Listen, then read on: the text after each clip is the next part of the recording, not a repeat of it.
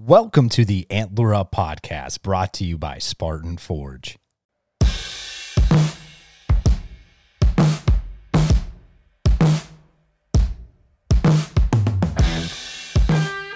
Black Rifle Coffee Company is a veteran owned coffee company serving premium coffee to people who love America. Fall is upon us, and there's no better way to get fueled up before a hunt than with some Black Rifle coffee. Coffee legitimately tastes better after a day in the woods or after a successful hunt. Fuel your next adventure and purchase at www.blackriflecoffee.com and use code ANTLER at checkout to save 20% off your purchase and or with your first coffee club subscription. Black Rifle Coffee.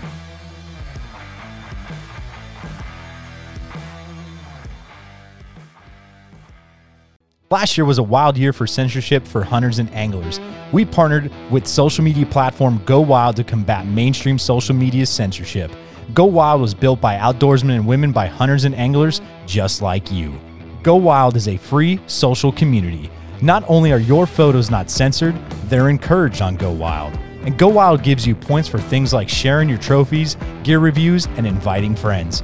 As you earn points, you unlock awesome rewards too, such as gift cards, free swag, knives, huge discounts on brands like Garmin and Vortex, and so much more. Oh, and if you create a free account, you can unlock $10 just for trying it out. Visit and download gowild.com to get started.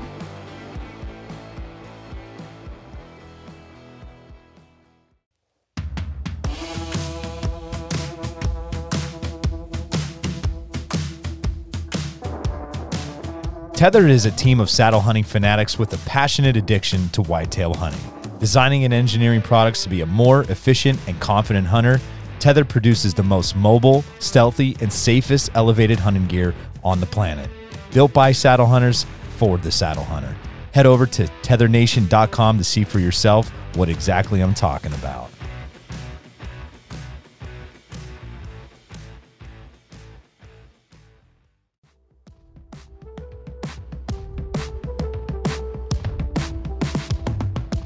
America's Best Bowstrings has been manufacturing high quality custom bowstrings in the USA since 2006. America's Best Bowstring strives on the commitment to never end the search for perfection, and this has been the driving force behind the company. Innovative products for every archer out there. Go create a custom set today at americasbestbowstrings.com.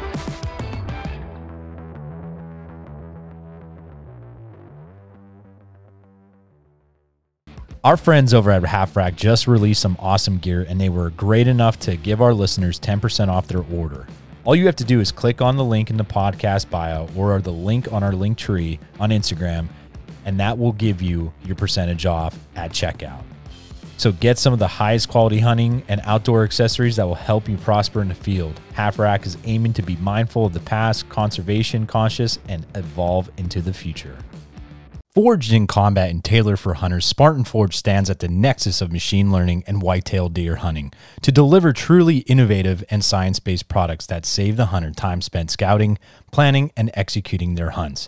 You can now take Spartan Forge with you wherever you go by downloading the mobile app. Enjoy deer prediction analysis, weather forecasts, historical data, detailed journaling, as well as crisp maps. It's time for you to make the most of your season and let Spartan Forge do that for you. Use code ANTLERUP to save 20%. Check it out over at spartanforge.ai.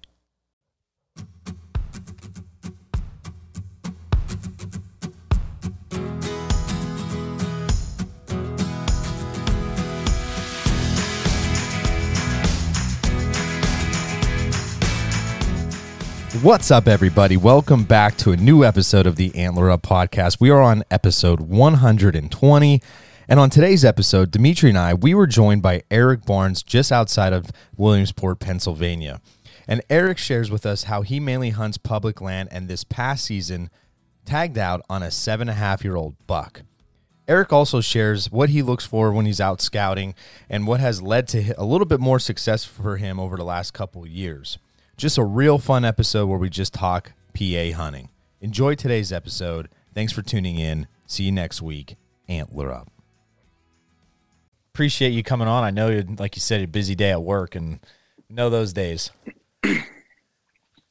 Yeah, I hear you. Um, I was actually uh, just came back to from uh, doing something to better my season next year. Um, by no means am I a huge guy, but I actually just got the wheels rolling on kind of changing my diet just to drop a few pounds to make going up the hills not too not as bad this fall. So good for you, man. That's what I came from. Yeah. Good. So good, good, good for you. That's uh, it's funny. I I always talk to people and they're like, "Yeah, you guys uh, work out a lot and all that type of stuff." I said, "Yeah, it just depends." And the year we went out to Utah, I worked out more, did more cardio and rucking and all that type of stuff, and I feel like I got to tell myself I'm going to Utah or somewhere out west just to get my ass in gear a little more. right. It's crazy. yeah. But not whitetail fit over here, I'll tell yeah. you that. yeah, I mean, I, I, mean, I don't know. I'm sure you guys are as well, but I'm I'm, I'm out as much as I can scouting, running cameras. So I feel like my activity's fine. It's just watching what I put on my plate. So yeah, I hear you, dude. Now that's awesome. Well, everybody, we have Eric Barnes on the line uh, this evening, and Eric is a Pennsylvania hunter. And Eric, you tell us like where you're from. I, I mean, I know just from looking at the bio and kind of how you talked about hunting, where the story that we really want to talk about is is your buck this past season. You know, where are you coming from? What's the kind of little quick little baseball card of your bio, dude?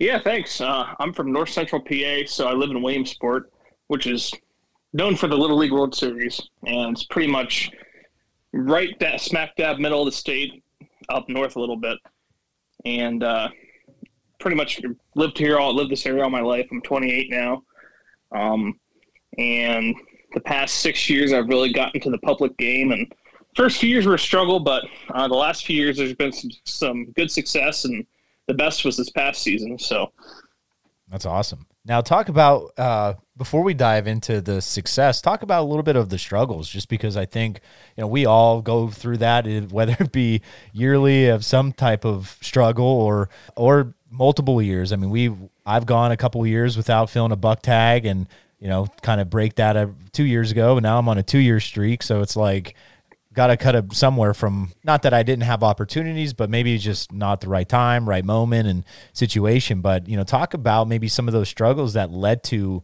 your success, or not necessarily success leading to a, a fill tag, but getting better opportunities in the future. Yeah. So the first year I hunted, well, I, I did some to clarify. I did a few years of just you know doing drives during rifle season. Yep. So I kind of you know, but 2015 was really the first year I started actually bow hunting public, and it actually started out good. I shot two and a half year old 90 inch 10 point that year, but that was, I mean, other than finding, then one of the guys hunt with finding some sign, it was really kind of lucky. You know, didn't have any history with the deer or anything like that. So that kind of, you know, got me more into the public than just doing the deer drives. But the two years to follow that were, were pretty tough. Um, 2016 I didn't see a legal buck until the last day of bow season, and I botched the shot on it. and uh, 2017, I did pass on a few smaller legal bucks, but didn't get in front of anything I was really interested in shooting. Um, and this is both on public and a few small private permission pieces. Um, 2018, um, things got better. Um, still didn't kill one that year, but I passed on six legal bucks, and there was one pretty decent buck that um, I uh, was just literally a day early and a day late on, like just kind of a cat and mouse game. I lost on him.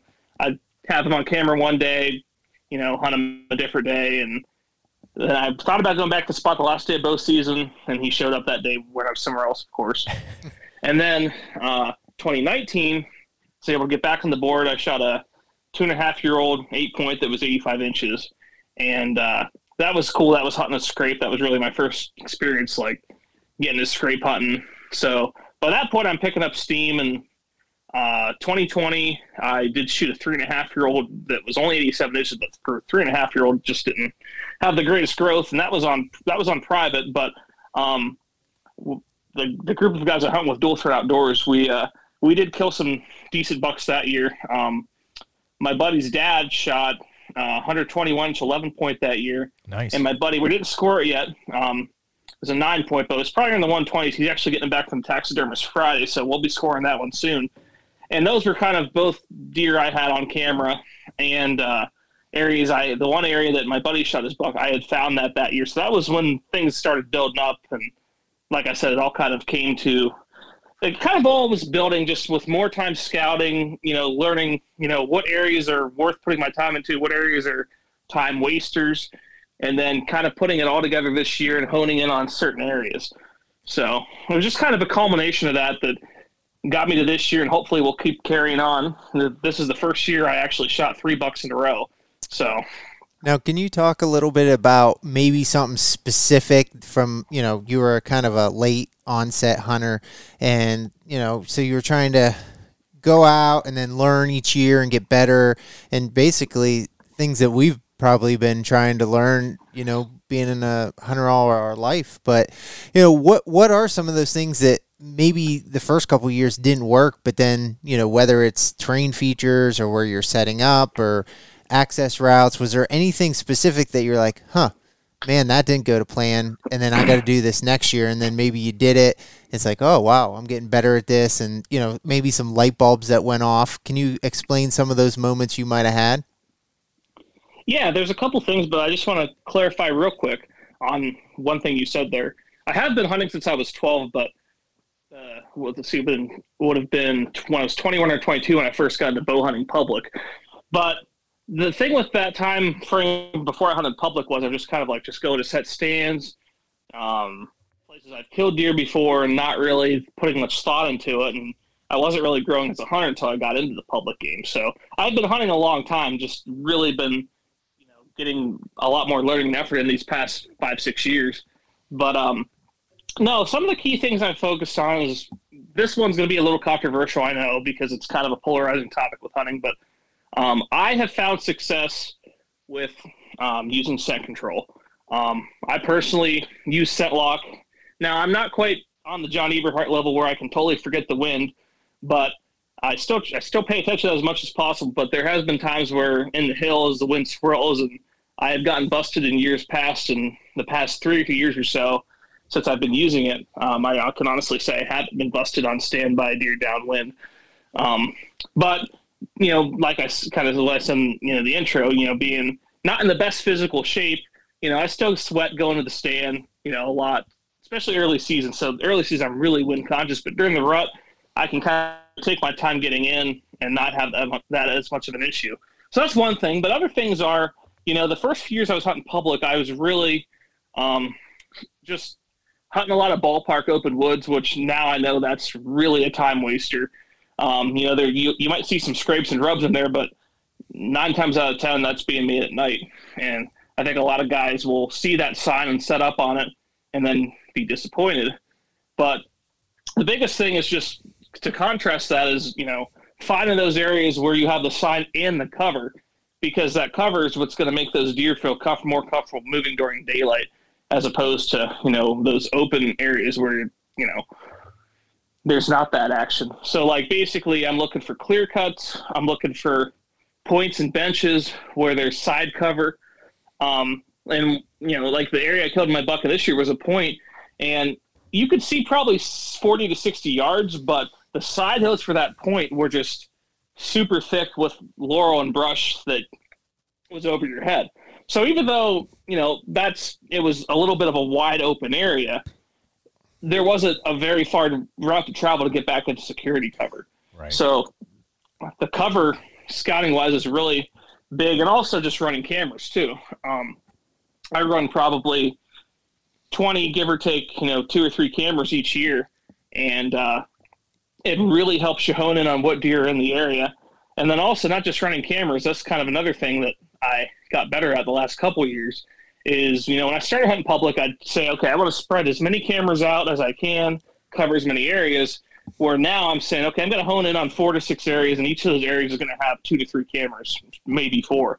Just because I can't tell you how many times I've seen a deer on stand and didn't even walk by my camera. Yeah. And so that got me thinking, like, you know, how much am I missing with that? So basically, you know, when it just comes to actual hunting strategy, you know, um, multiple cameras in an area and and getting in by cover and you know not hunting areas where it's just you can see a couple hundred yards for a ways. So well, and I think that's one thing we've learned this year is with the cameras is not just to gain that intel and inventory early on in the season. You know, that's kind of was our strategy early on. Um, but the more people we've talked to and, and kind of been educated is is to use them around that bedding area to see what that movement looks like for those mature bucks, right? Because I think a lot of times oh, yeah. we're just trying to find is there a good deer in the area, and then we kind of, you know, whether it's early season or into the season, looking for that fresh sign, but you know, I think if you can pattern that that mature buck and, and gain a little bit more inventory and kind of like you said, use those couple cameras around that bedding area to see, you know, what wind direction is he moving this way or that way. Yeah. And I think you're gonna have more encounters and more success if you do that than just kind of put it in a general area, try to get daytime, nighttime, it leading into the season and, you know, not really know where he's gonna be. Yeah, and that's actually when you said that, that reminded me of something else too with cameras. Is like I used to really struggle in like getting on deer in the early season because I'd be like, oh, I have one daylight picture in two weeks of this buck I'm going to hunt, quote unquote, hunt him, and I really wasn't hunting him because I wasn't anywhere close to where he was bedding, and I didn't know that at the time, but I know that now. And uh, this past season, I actually was hunting a buck in early season, probably about 115, 120 inch eight, and uh, I had an encounter with him the first evening. I just was not quite close enough to his bed. He came in like right at last light, and I had the glass just to see his head. And by the time I did that, he got right back. He stepped right back into the cover. But the good news with him is I found his shed, and I'm going to be hunting him this year. But my point is with that story is, you know, I had a few cameras in that area. You know, I saw that buck was moving, you know, during daylight two to three times a week, which, especially on public land, that's enough where you can hunt them. And then, like with the buck I shot this year and some other bucks, I've noticed that, you know, you guys can tell me if you see this or not. Seems to me like the second or third week of November, you really get bucks roaming. I had a few bucks on camera this year that I got them, you know, early season um, before preseason on camera, and during the, that, you know, uh, November 12th to 20th period, I had them one to two miles away from where I had them before. But what I like to key in on though for the rut is like that pre-rut end of October, first week of November, because what I've seen, and this is what happened with the buck I killed this year, is I only had three pictures of him. I had him uh, twice in velvet during the summer and a nocturnal picture in September of him. And but the area again, you know, it had that good cover and it was dropping acorns. So I'm like, you know, I'm not even going to go in that area and blow it up in early season. You know, rolling the dice that I may, I might, and probably won't see him you know, I waited until first week of November on a cold front to hunt him, and uh, I was able to connect with him and saw another buck on stand that day as well. So, um, so that's kind of what I do. If I have, you know, if I have multiple pictures of a buck during daylight in the preseason, I'll hunt him early season. If not, I'll just wait till the rut to hunt that area. I like that. Now that's that's good information there, Eric. Now, one thing that I do want to kind of touch upon because this is something myself I want to get better at and improve upon, and that is dictating the areas of good time and times of wasting time. You know, we, I, Dimitri yep. and I, we've talked, uh, we had a, a long drive over uh, the weekend and we, we both kind of talked about this uh, of trying different areas and scouting out new areas and, you know, ch- just kind of going for it. And talk about the, t- opportunities maybe the, where you gave up because you were saying not necessarily gave up but we were like okay this is a waste of time to come hunt here. This is where i should kind of put more time and effort into and you know and hunt there. What goes into that categorize where are you putting your pros and cons and when do you kind of scrap one off and say okay i'm moving on from this spot so that's a good question. Um, and actually, a few spots, um, I, I, have a good example of this is like so if I have an area where, you know, I this is the first year I've scouted, I haven't hunted it yet, um, and I don't really have any any shooters on camera, but I have deer on camera there. I'll usually hunt those areas early season, um, just to kind of see the the doe traffic and the subordinate young buck traffic there, or if there isn't any. And what I've noticed is a couple spots, including the one I shot that two and a half year old eight three years ago now like like the year I found that, which was the year before I killed that buck, I it there a lot early season, both morning and evening, and saw some doe, but you know wasn't getting seeing some of the bucks I had on camera, and then I realized from camera pictures, okay, this area is hot during the pre-rut because there's a big community scrape there, and then the following year I didn't go in there until the pre-rut, and that's when I killed that that buck. But you know that's one thing I've noticed is you can you can you can gain the deer movement in the early season. You may not get on the buck you want to get on, but you know if you you can get into deer movement and use your cameras to see okay you know this is either pre-rut rut post rut spot for whatever reason. Um, and then there's some other areas I can think of where you know I thought there was good sign there, but I just realized that you know either it was getting over hunted by other hunters or there just wasn't the cover. So those areas, I either you know I hunt a couple times and or check my cameras, and I just I just end up banning those areas because well one of those two issues usually. Um, so now, your first couple years coming onto the public land, what kind of pressure did you encounter, or you know, in having other hunters around when you're kind of used to that private setting, and how did you adjust to that moving forward? So, the public land I hunt, I I quickly realized if I wanted to consistently kill bucks there, I really need to put my time into archery because rifle was pretty much a war zone out there. I mean, you could get lucky and push out a buck on a drive, but to sit sit and see a buck, um, even pretty remotely in with how many people are moving deer, it was honestly you, would have to get pretty lucky. So I, I quickly, which I already love bow hunting anyways, but I quickly realized you know I had to put my time into archery, or I probably wouldn't have very much success, if any. Um, so that was the first thing. And then the second thing was there's still a good bit of hunting pressure during archery season, but pr- pretty much what I've realized is like, you know, parking area, like specific parking areas on public. I mean, granted, there's some spots where you can only get to them through a parking area. You know, those areas are going to attract people. So what I try to do is I try to find, you know, spots where I'm just parking alongside the road, and you know, I usually try to park on the opposite side of the road I'm going into, just to throw people off. Um, and uh, there's some areas I hunt where there is some human pressure, but you can get in and hunt them, bow hunt those areas, you know, before it gets really bad during the gun seasons. But like the area I shot my buck, we had my buddies and I, we had basically it was another buddy of mine that was hunting the area with me, but we we had no people on camera there all year, and I've had cameras in there from uh, last June. I pulled them in uh, January, so I, the, the the aspect of getting away from the people is huge. Now, granted, you know you still need the habitat and cover to hold the deer, but that if you can do that, you're the odds are you know you're gonna you're you're just gonna be able to find those areas. Um, and I think like this is this is one thing that I haven't found is I know people talk about like Dan and people talk about roadside hotspots. I'm not saying they don't exist, but I've had a lot better luck like getting deep and finding getting on deer. Like I, would say at least 60, 70% of the time I'm deep, it's a good spot. Like it's an area where there's deer moving, there's there's bucks back there that I'm interested in hunting. And I'd say it's probably for me about one out of ten that I can find a spot by the road because, you know, either they're already being hunted or they just don't have the cover. So nice. And so the one key word that I've I've heard you mention a lot on is that cover.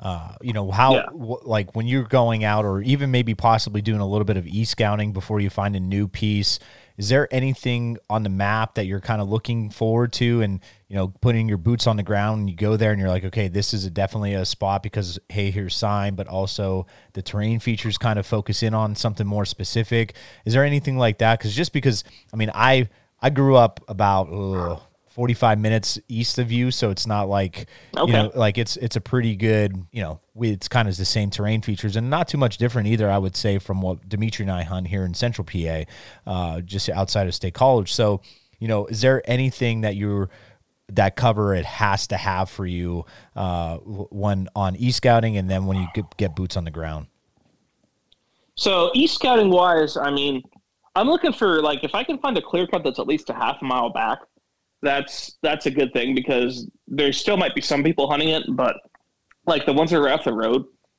I, I mean, I'm not to say I won't scout it, but I normally write them off because, like, people like older people who not, I don't mean to stereotype, but people who aren't using doing e scouting really, um, they can just see those spots, and usually there's they're usually they're getting hunted pretty hard to begin with, um, because it's you know it's a diversity in habitat. But I like I like to find the most remote clear cuts I can find. Um, there's one clear cut I've been hunting the past couple years, which we haven't killed anything at yet. Um, well, actually, one of my buddies missed a good one there last year, but we there's some good bucks in there. We just we just haven't quite figured out. We figured out when they moved there, but we just have we've just been a day late, dollar short a couple times there. But um, so clear cuts are big, and then that's the biggest thing for e scouting because you know when it comes to thick cover, I I, I mean, maybe if, if there if there's a way you guys have found it, that's great. But I I haven't seen a way to find like thick laurel or anything like that just by looking at you know your onX or HuntStand or whatever you use, um, Spartan Forge, or whatever. But then for boots on the ground, like if there's an area where you know you have to go through ballpark open woods to get there, and then you have like a little nook of cover, that's usually pretty good. Um, now, if you're in an area where it's all cover, that's more difficult because those deer could bed about anywhere. Um, and I mentioned the I mentioned earlier the buck I was hunting in early season last year that I found a shed and bed in this postseason, and he's bedded a really good spot because he's at the bottom of a point, or not the bottom of the point, the bottom point before a steep drop off, and he can see a couple hundred yards down a cliff and if the wind's blowing that way, and the wind blowing down his back, anything coming to him, he's got that way with his nose. But that bedding area isn't just laurel. There's a lot of thick briars in there, which I also saw some was browsed off. So if you can find the area with both laurel and you know briars, browse, um, you know red brush, anything like that, where they have some food as well, that's that's money. In those areas, those areas, I I, I can count on one hand how many of those I found, but I mean, obviously, they you know in hill country in our area they have to use laurel in some areas where it's less diverse, but that does make it harder to pinpoint exactly where they're at too. I, I think you're going to answer it, maybe, Dimitri. The, what I wanted to ask is kind of answer Eric's question of like, what do we look at when we pull up that that e map? What are we looking for? Like for me, I'm looking for that change of total greenery. Uh, like so, when like if I see something that it's the majority of that screen is a specific color green, and then one there's a little quote unquote pocket over you know in that aerial view and there's mm. and it looks totally more lush green. Or could be I don't know pine. Kind of how you, a lot of the clear cuts are that way yeah. Too. yeah. Is a kind of a different colored green. Yeah you can kind of tell that it was a old clear cut with without like the the feature on. Yep. So like for instance, Eric, for, for what I look at, like the one spot back at home when I where I hunt on private land, uh, like I was telling my dad this past season, he was kind of looking. It was late October, early November, and he he has a, a, a, beautiful job that allows him to take a good amount of time off, and he saves it for further rut hunting, basically here in Pennsylvania. And he was like, "What do you think of this spot?" And I looked up the map, and I was like, "Dad, I think you should go to here just to." change of a little bit of features and i kind of know that, that area um, a little bit and i said you know down there there's more pines there's um, it, it, it just ha- offers different cover and he he didn't listen to me. He he was up like the next ridge and a half, and he texted me that day and he goes, "Jared, where you told me to go, I saw a buck kind of like on some doe a little bit." Uh, so that's where that's what I'm keying in on. Uh, I don't know if it's the right thing. Maybe it is. Maybe it's not. I don't know. Uh, but that's what I'm looking for. And like for this upcoming weekend here, I have the opportunity to, to kind of go back home on Friday, and I'm going to look in a couple spots I have circled on the map of I'm going to get in there and I'm going to see what the sign says and if it's kind of like going back to what we previously discussed about wasting time not wasting time. If I get in there it looks great and there's sign. I'll I'll obviously drop some waypoints. If it doesn't I'll cross it off and know that hey this wasn't what it it, it terrain features you know no deer travel or whatever uh, so that's that's what i'm looking for i'm looking for that total change of you know scenery of of cover. Uh, and the thing about like Spartan Forge is you're able to choose between like eight different map styles, so you could kind of get a pretty good uh, gist of, of what looks good and, and get a difference of, of that. Yeah. Um, yeah, the clear cuts are, in my opinion, are, like you kind of alluded to that, are pretty easy to see. Almost looks like the uh, the, the terrain's kind of indented. Like you'll see a wall of trees, and then you'll see like almost like so that it kind of looks like spotty trees. Like it looks like trees that are maybe half inch to quarter inch spaced out on your app. Um, but yeah, that's a good point though with the changing the changing the leaf colors too. Um, I've heard people talk about that. Um, but also another thing with East Sky that's huge too is like you, you kind of alluded to it there is uh, terrain features, um, and those are like a lot of those areas are kind of what I was getting at. Where like I'll identify them on you know e scouting, and then I I want to put boots in the ground before I even plan to hunt or throw up campers or whatever to see what the sign is there and what the cover's like there. But um, points, benches, saddles. I mean, they're huge. I've, of the three, though, I've had the for me personally, I've had the best luck on points. Um, if you have to go up a steep side hill, and then you're really and you're a mile or so back in, and then you have like a, a nice bench system. Usually, that's littered with oaks, and hopefully they're dropping. And if there's you know some good scattered cover in there, you know you're you're you're in pretty good shape because you're away from the people. Um, you have the food, you have the cover, you have pretty much everything you need for good deer movement. So, well, the the word that keeps coming up on I I think every podcast we've talked to with somebody that's killed a really nice buck is clear cuts. Yeah, you know, I mean that yep. has been come up more in the last year than I think I've ever heard the word said. And even listening to previous podcasts for mm. many years, you know, it just seems like it's the big, like you said. Yeah, and you know, and I it's funny people are going to show up and scout clear cuts and everyone else is going to show up there too. But um, can you talk about how how you hunt the clear cut? Is there a certain age of clear cut you're looking for? I know i've watched videos and podcasts and talking to people. Everyone has a little bit of different opinion of what they like or what they're looking for. Um, some people like hunting the edges some people like to dive right in and whether it's they have a 10 yard shot but if they're on a trail, that's where they want to be. Can you talk about what you're looking for and how you go about hunting uh, that area? So, um, so far, well, my stats on clear cuts kind of suck to be honest with you. I've only ever killed one doe in a clear cut or in a clear cut area, but like I said, the one clear cut we kind of key in on. There's this one buck last year that was kind of a game of cat and mouse. We had him show up once in the pre-rut pretty consistently before early season, and then once right at the end of the season, tell me he's still alive.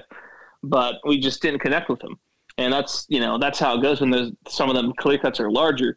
But the first off, I'll start by saying the one clear cut I want no part of and have no interest in hunting, and just because because of what I'm about to explain is the ones that are probably in the 30 to 40 year old range that have just those one one and a half inch diameter trees that just, that's just all it is, just a wall of those trees and they just I don't know if they're just um, I don't even know what trees they are. I don't know if they're um, I, I can't I don't know if they're birch or what, but they're just they're silver maples. I don't like and there there's there's you see very little deer sign in those. So those are the ones I kind of cross off the list. But the public I hunt, so they fence off clear cuts unless it's like a if it's a select cut where they leave some trees they won't fence it off and that they can be good right away but the ones that they actually fully clear cut, other than maybe a couple trees, they fence off for 15 years. So those ones that they that, that and they actually have like a legit fence there. So those ones, I, you know, there's a couple spots where I will hunt like the edge of the fence because that does create like a little funnel. Um, but the ones that I the ones that I like are the ones that are in that 15 to 20 year old range where the fence is just removed, and then the deer really start using it for both bedding in in the browse in there. And those ones, it's it's not like as bad as those pinhole diameter trees I mentioned earlier, those older ones, but it's it's still kind of too thick to get in there and hunt like inside of them because you're gonna be brush, busting brush the whole time and busting out anything that's in there. I look for the hot trails coming in and out. Like there's one spot I have in that same area that I was telling you about where I was hunting that one that one buck. He was, he was probably 120 eight point, different buck, but uh, I usually set up depending on the wind on this one trail coming in. It's the trail is beat to the dirt. There's a scrape on it, and they actually they actually feed on that quarter of the cut, and they bed in some really thick laurel behind it. And then on the other side of that cut is doe bedding.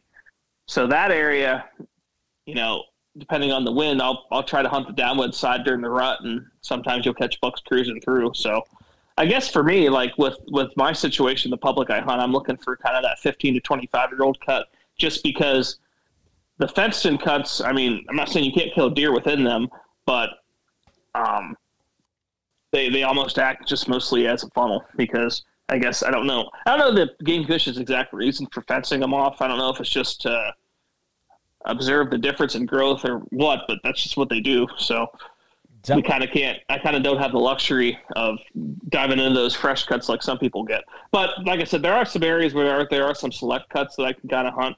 So, but the ones that are full cuts, they fence them off. Nice. Yeah, I think they do a lot of that for when that new growth comes up. The deer aren't browsing on them and gives them a chance to mm-hmm. grow. Yeah, is that what what's up okay. there? Mm-hmm. Okay, I, th- I thought so because I remember just from us going up there. Um, all right, Eric, dude, those are great answers, great questions. I want to dive into that buck, man. Let's let's hear the the gist. So basically, just to give a quick quick uh we I don't know the story. I just know that Eric was able to fill his buck tag this past year on a PA beautiful beautiful PA buck.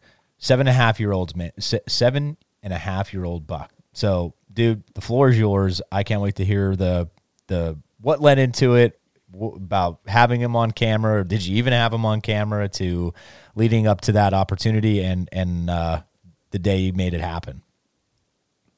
Yeah, well, I kind of a, I kind of threw a few details of this buck in when we were you know just talking earlier, but uh, so it all started for me just postseason scouting last March. Um, I had this area circled on the map for a year or two. I just I just never made it back there to scout it because it's it's very remote. You have to walk basically a mile uphill, and you have to walk another half mile into where where I was hunting at. Well, so I get there last year in March and take a day to carve out and take my time and go through it. And uh, I'm scouting, and you know I'm seeing some some good sign. I'm seeing you know some rubs and I'm seeing some scrapes and trails. So I'm like, okay, this is definitely an area I'm gonna at minimum throw up a camera, and then all of a sudden I walk up and I see this uh, five on a side shed that's probably two or three years old. I'm like, wow. I mean, it wasn't a monster shed, but the reason I was excited about that was because okay, this was laying in a wide open area. This wasn't like under a log or under the base of a tree. This was just like on just just on the floor on the forest floor there, and uh, that gave me the idea okay, if this shed laid here this long, nobody's hunting this. There was no preset stands, there was no cameras, there was no climber marks on trees, there was no people sign back there. So there was not only good deer sign there, there was that shed, and which again it was old, and then no people sign. So that had me really excited about the area. I was like, okay, I'm I'm definitely gonna be putting some cameras back here. So next time I'm back in there is June, I put up two cell cams back there, and uh, I have one kind of the top of the point, like maybe mm, maybe 200 yards down. They have another one about another 200 yards down or so, um, which, as I kind of alluded to earlier with cameras, that still wasn't enough for that area. I'm going to have a lot more there this year. But uh, that gave me a good baseline. And uh, so nice. I got them in there and got out of there. And uh, like I said earlier, there was no there was nobody on camera there the whole year, and uh, yeah, throughout the summer, it wasn't anything to knock your socks off. You know, I was getting you know sporadic does and some bucks here and there, and uh, the buck I shot, the first picture of him would have been, I think it was, if I remember the date, it was July 30th.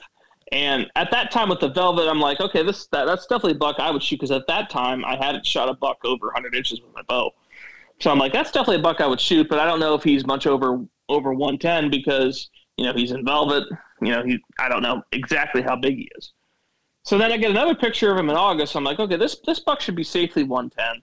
Um, and also, I, I, I put my cameras about five to six foot high, so the deer always the antlers always look smaller than they actually are because they're not, you know, they're they're shooting down. They're not on that ground level or three foot up like a lot of people do. I I just noticed deer notice them less. That's just my experience. Yep. Um, so I got up again, you know, in August. I'm like, okay, this is this is awesome. You know, this buck's showing up, and there was a couple other decent bucks in there too. And uh, I'm like, man, I'd like to maybe get in on this buck early season, but he's just not showing up up enough to do that. So he showed up again in September, and like I said earlier in the podcast, that was that was middle of the night. So I'm like, okay, well, he shed his velvet. You know, he's definitely somewhere in this area. I can't pinpoint exactly where he's bedding. I see where he's coming from, but I'm like, you know, I'm just laying back. I like I mentioned, there was an, another buck I hunted in the early season. I was like, I'm just gonna hunt that buck early season, try to shoot a doe or two in some other public areas and private, and uh, I'm just gonna I'm just gonna lay back. I'm I'm just gonna not not push the envelope there because I don't exactly know where he's bedding. I know he's there and I'm going to hope to catch him. My goal was to catch him pre pre rut rut before he really started doing that post rut roaming I mentioned earlier. So I hunted other areas all of October, and at the end of October, I got a, a buck on camera bigger than him. Wow. I can send you guys the trail cam picture later, but he was probably about 140 inch 10 point, just a giant for PA. And I was talking to my buddy. I'm like, man, maybe we should maybe we should get in here, you know, the last week of October because that that buck showed up on the 22nd, and uh, we didn't end up doing it for whatever reason. I think we were we were hunting that a different area, and uh, so our plan was to hunt there. We were both off the first week of November, my buddy and I, and uh, uh, fast forward, or not fast forward, real quick. I do I do want to say since that's such a remote trip, I ended up uh, taking my climber in um, like a week before and uh, hiding it under trees, like about a, just at the top of that ridge before I drop down over in the benches, just because that'd be so much more to carrying up that steep side hill with a pack and a bow and everything. So the first morning in there, my buddy carried his climber and uh, I, I picked mine up at the top. We went and set up, and that was November 2nd. And um, we didn't get any, we didn't see anything that morning. And it was really discouraging. I'm like, man, because we had other bucks on camera there, and I'm thinking, you know, I might not see that that the buck that ended up shooting or that giant that was bigger than him, but there's some other ones in there we'd both probably shoot. They're probably, you know, that 100, 110 inch range.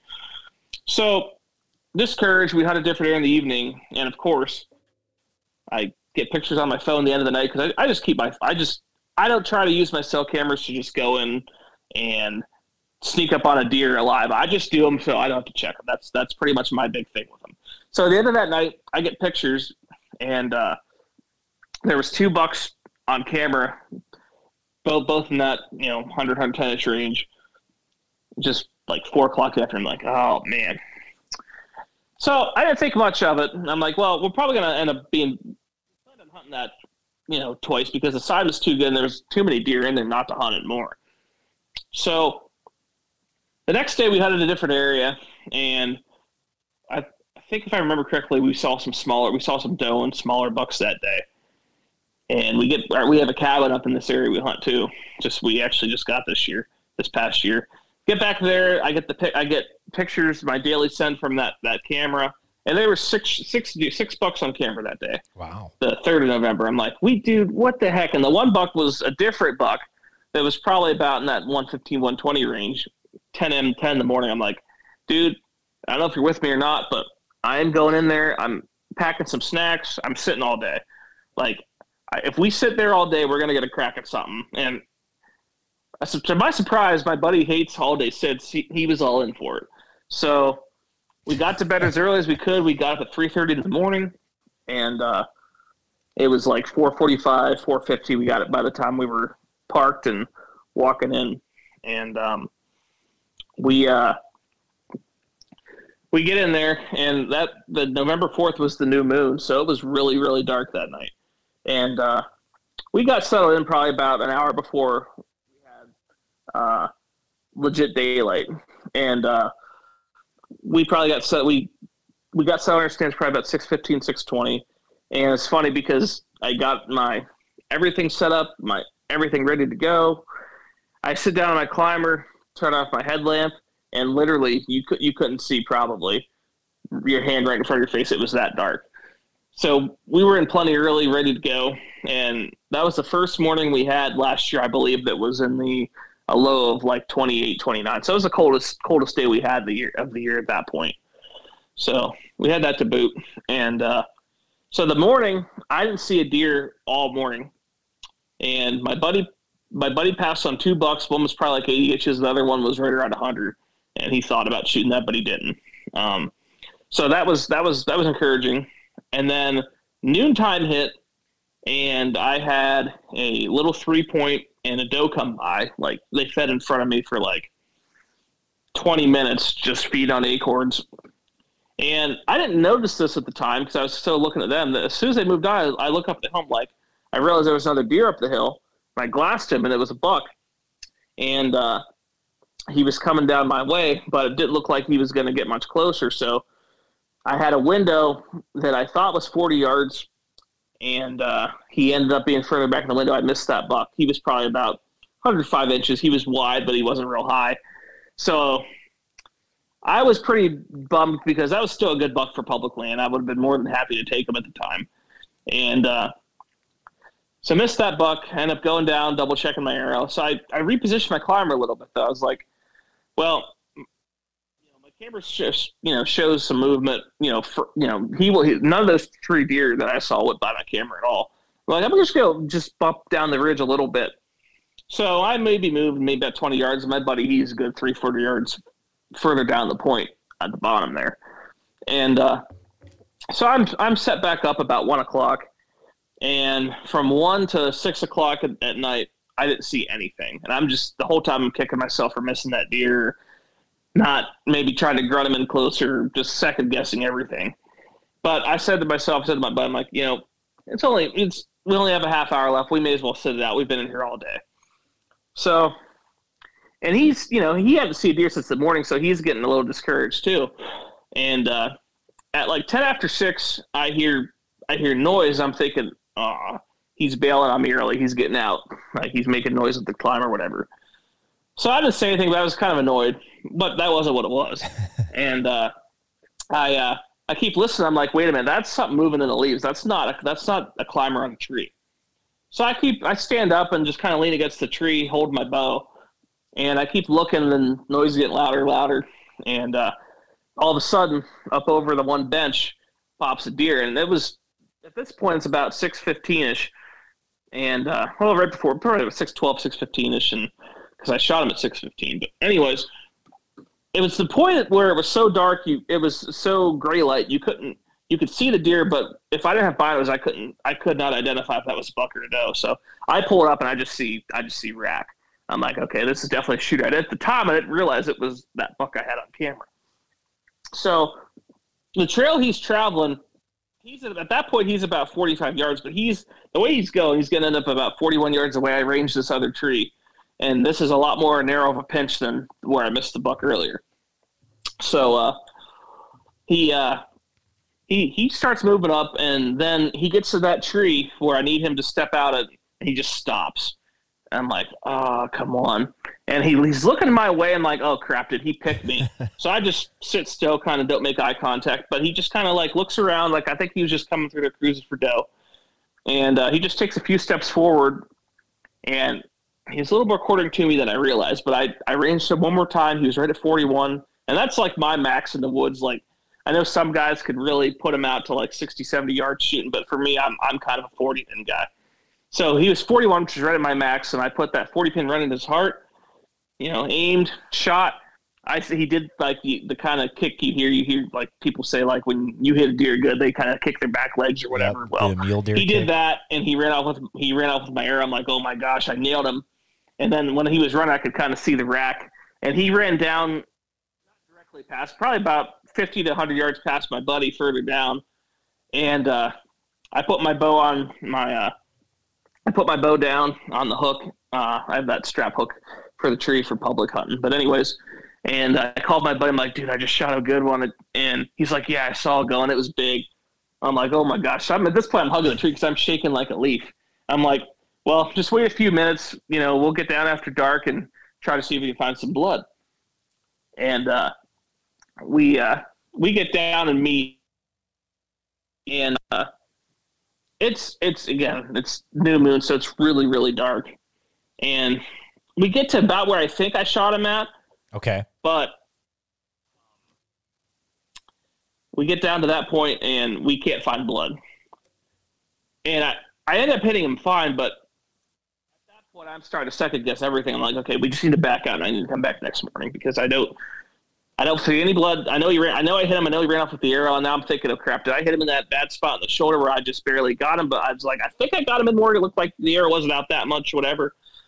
So it was, to say the least, it was a very sleepless night that night. Um, so what happened the next day was his my buddy's brother was coming up to hunt the next day, and uh, he he decided he he tagged out. He shot a decent buck um, that Monday, November first. So he helped me track in the morning. So we get up there in the morning and start tracking, and uh, we just kind of do a grid search because, Mike, dude, I, I, I feel like I hit him pretty good. I just we, you know, we just couldn't find the blood, and I, I, could, I was able to locate the shot better during the daylight than I was at night, about where I thought he was standing. And within about five ten minutes, we get on the blood trail, and it it was a pretty good hit. He ended up getting double lung, um, and uh, we followed him in the first bench down on the side hill.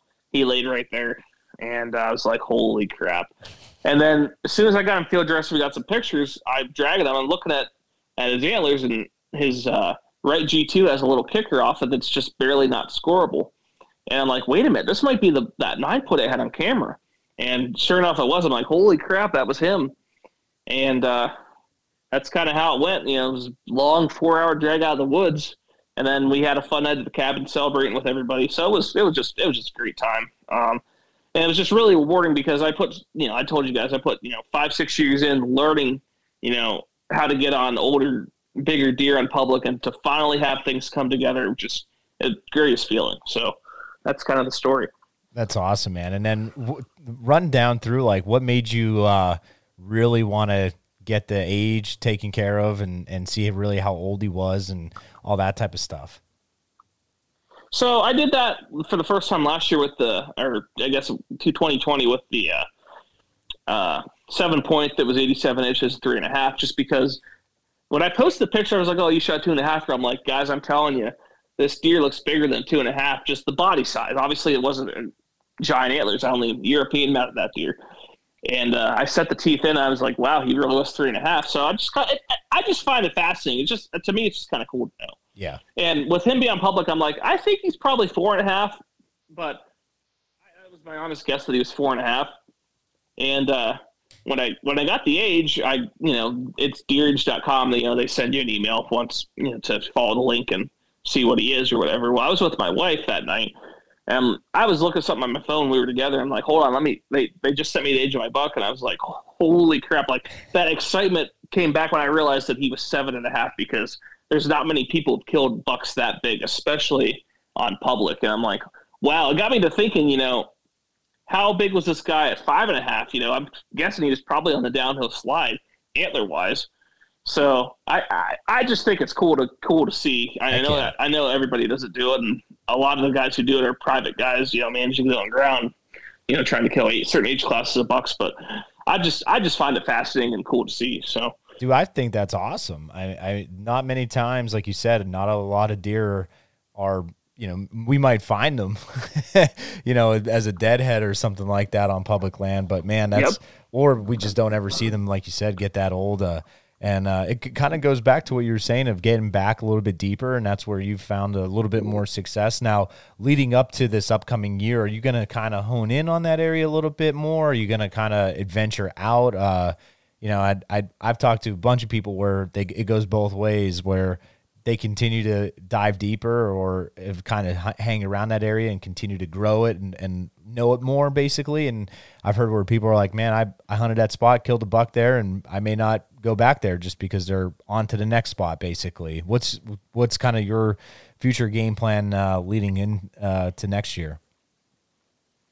So to me like i just want to say a quick comment on what you said a lot of people do. Like to me, the only way I'm leaving an area I've killed deer at is if either a lot of people move in and the hunting pressure increases, or if like the food source, if, if it's a year where I killed a deer when the acorns were dropping and next year they're not dropping, I'll stop my cameras there to see, and if the cameras are telling me they're not in there because there's nothing dropping, I'm just not going to hunt it that year. Right. Um. So that's so that's for one, but um. So this this area is a, just a just a long point, and uh, that just has a bench after bench after bench, and the steep side hills have the cover. So my buddy and I are probably going to have four to six cell cameras in that area this year, um, and we're probably going to put them up probably right around turkey season, just because it's such a long walk back and just get in there before it gets hot. But um, we're probably going to do that, and probably unless, like I said earlier, unless there's a buck showing up, like well, with more cameras and kind of seeing where the deer bed, maybe I can pattern something early season. But if, if there's not, we're just going to wait, do the same thing. Probably wait till the very end of October, early November to even step foot in there for hunting. Yeah. Um, um, like I said, unless the cameras are telling us there's something patterned for the early season. But like I mentioned to you, um, the uh, the one shed I found this year was a buck I hunted early season. I'm I'm really gonna try to hone in on him this early season because I found exactly where he's bedding. Um, it's like a perfect bedding area, and I was probably just about 50 yards too far, and I know where I need to move into this year, and I think I have a really decent chance of killing him. Um, and I'm guessing he was only three and a half or four and a half. He didn't look like he had the body size of the buck I shot this year, and his shed was only about, I think it was about three to five inches smaller than uh, the same side of the buck I shot this year. So I'm thinking he could be pushing the 130s this year. So I'm going to be kind of all in on him early season, assuming that I still get I'm still getting pictures of him, which I, I don't see why I wouldn't because it's a great bedding area. So and then you know for the pre rut and the rut, you know that area where I killed the buck this year and a few other areas is where I'll hunt into then. So nice man. Now that sounds like a great game plan, and yeah, I agree with you, Ed. Uh, I mean, there's been multiple years of being in the same stand and shooting multiple deer out of growing up with my dad and all that type of stuff. So uh, and like for me, I, like I said about going home this pat this upcoming weekend, I'm anxious just to scout around a little bit more, find different spots. But you know, it's still kind of that same area of kind of piecing the puzzle together of where I have cameras, where my dad has cameras, and you know, why are we seeing them at a specific time and point and time of the day, and where are they coming from? So we're trying to trying to put pieces a little bit together because it's not a big it's a big area, but there's not a lot of people. So these deer really mm-hmm. have everything that they need and if they're not getting if you're not in their bedroom or within that vicinity you're never going to see them and yeah um, and that's one thing I'll, if you don't mind I, would yeah. like to add too that i've uh, kind of like i'm lucky the area i hunt public wise even though i you know the, the fence deal and stuff um, the cell server the cell the cell phone service area is great in most areas other than like the steep bottoms so other than like a couple bottoms i hunt um, I'm this year. I'm almost going to be exclusively cell cams, and I I know it's a hot button topic. There's a lot of people who think they're not ethical. I mean, my opinion is, you know, unless you're as long as you're not running out right after you get a picture. To me, it's just a convenience thing, you know, because yeah. I have other things I like to do. I love fishing, so I do a lot of fishing in the summer, bass fishing, and I'm trout fishing now. So, I mean, there's a lot of other things I like to do, and obviously family and friends as well. So I instead of me, you know, constantly cameras in the summer. I could throw them out once, and other than like a couple areas without service, I can still get that intel without being in there all the time, and also keeps your scent out as well. Um, so that that's been a, a, a, huge thing too, just both saving my energy and time, everything. Because I put a lot of boots on the ground in the winter time and like up to this time now. So I like, and then I can hone in, throw my cameras up, and not go back to those areas till I hunt them. Dude, I, I couldn't agree more with you on that because we don't we have a cell camera one or two here where Dimitri and I really live, uh, but I put most of them back at home because it, it's a two and two and a half hour drive for me. So again, when the yeah. when the cameras start getting a little bit hot, okay, I know I could. Now's a good time to possibly get home uh, instead of like you said, just randomly putting my eggs in the basket for these three, four days that I either take off of, of a, a, day or two off from work and hopefully catch it on a weekend and hopefully maybe see something. And heck, even some days when it's still hot and I have that time, I'm I'm struggling to be in the right spot at the right time. You know what I'm saying? So I agree, man. I I I I think if uh, yeah, you're not like working from somewhere and at home and all of a sudden that uh, sucker goes off and you're just only a quick little bike ride away, I mean that's yeah that that gets a little bit sticky situation. But for the most part, if you're doing like how you said, setting them out, forget them until the friggin' fall, then no no harm, no foul. Yeah, I mean, and the thing is, even if I were trying to do that, I mean, some of those spots, by the time I got there, that deer's long gone anyways. right, exactly. you know, I mean, some of those spots are a good hour hike back in. You know, you you get to where the deer was an hour ago, at best. You Yeah. know, they're not there anymore. Which uh, which uh, So, brand? I mean- yeah, which brand are you using that you've had uh, good success with? So I actually last year kind of tried a bunch of different brands. I had like six brands last year, but I sold a couple that um, I didn't prefer. Um, so I'm not going to bash, but I will say the brands I had success with Uh, this year. I'm pretty much down to three brands. I'm down to um, Stealth Cam. I, I, I personally think for 650 picks for five bucks a month, that deal is great. Um, and then I also run Tactacam. Um, they're not bad, and uh, you're going to be jealous when I tell you this, but I saw on I don't know if you're on the Hunting Pennsylvania Facebook page, uh, somebody threw up, hey, uh, which this is about 40, 50 minutes north of me. Hey, Mansfield Walmart has uh, Tactacam Reveal SKs, which they're the ones with the solar panel. They're like 180 Yep. for 80 bucks, and there's 10 left. And I'm like, uh, I'm going to. I was going to scout this morning. I did scout that day, but I was like, I got to get up there because that's a heck of a deal. I was I was going to wait till like now to buy cell cams. So I, I got three. I picked up two for one buddy, two for another buddy, and then there was like two left. I was like, I should have bought them all, but I mean, for that price, you can't beat them. So uh, I have those plus the ones I had last year, and then a lot of people give them crap, but I'll tell you what. I mean, I know the picture quality on Spy Point isn't the greatest, but what I like about Spy Point is, you know, on on public, you know, there's a lot of areas where you're not you're not getting more than 100, 200 pictures a month. So the the two um, the two uh, just link micros I have, pretty much they run for free every year for me. And then I'll tell you another thing, if you want to save money, is they're on sale frequently for this price. The uh, a lot of people have given them negative views online. I have not had an issue with one. The uh, the uh, SpyPoint cell links that plug into a regular uh, trail camera. Yep. Uh, they run on the same photo plan as the Link Micros, but those things are awesome. You know, those picture that picture quality there is going to be whatever the cameras you plug it into. And like I said, if you're in public, you, there's an odds are you're going to be getting free picks under 250 picks a month. So Right. Well, the one the one those are the three brands I'm rolling with going forward. yeah the one the one brand that you did not mention is uh I'm not going to say it either, uh, but I'm sure it, it kind of starts with uh, what same thing as McDonald's. Um, man, I haven't Oh, had. well, I, you may as well have said it now. yeah, yeah, yeah. Well, But- dude, I, I've actually thrown them under the bus too before. I, I've I've had no luck with any Moultrie products, zero. Even like non-cellular ones, just nothing but miserable nightmares. Uh, total waste of money. I just uh, Wow. I- yeah, I've See, just that's I, I actually disagree.